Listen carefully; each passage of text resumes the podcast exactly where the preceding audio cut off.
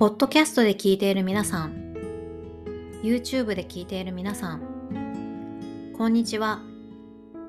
日本語チューターののりこです。今日はイタリアに旅行した話をします。このエピソードの最後にクイズもあるので、よかったら挑戦してみてください。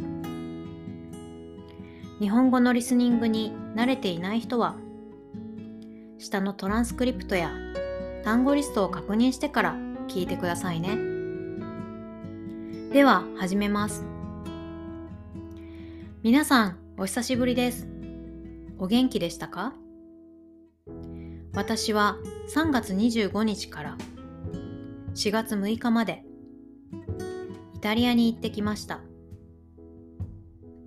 本当はクリスマスから年末にかけてイタリアに行きたかったのですが航空券が高かったので諦めました。今回はローマとナポリに行きました。ローマはパートナーの出身地なので毎年行っていますがナポリは久しぶりに行きました。一泊二日でしたが観光したりたくさん美味しいものを食べたりして楽しめました。ローマから新幹線のような高速列車で1時間ほどなので1泊2日でも十分でした。ローマではローマの近くにある海や湖に行って散歩したり美術館に行ったりパートナーの友達とご飯を食べたりしました。私はローマで買い物も楽しみました。私が住んでいる町は田舎なのでお店が少なく買い物を楽しめません。なのでローマに行くたび買い物をするのが楽しみです。イタリアはドイツよりずっと暖かかったです。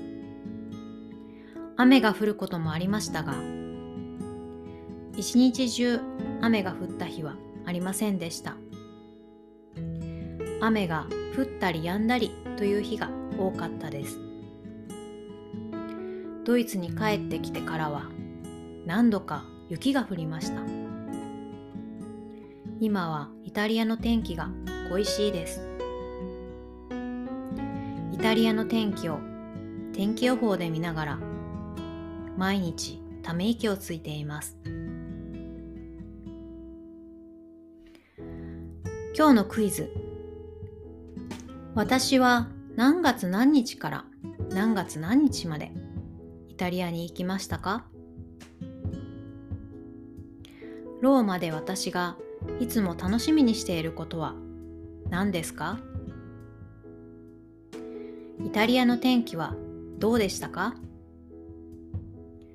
ローマからナポリまで何で行ってどれくらい時間がかかりましたか？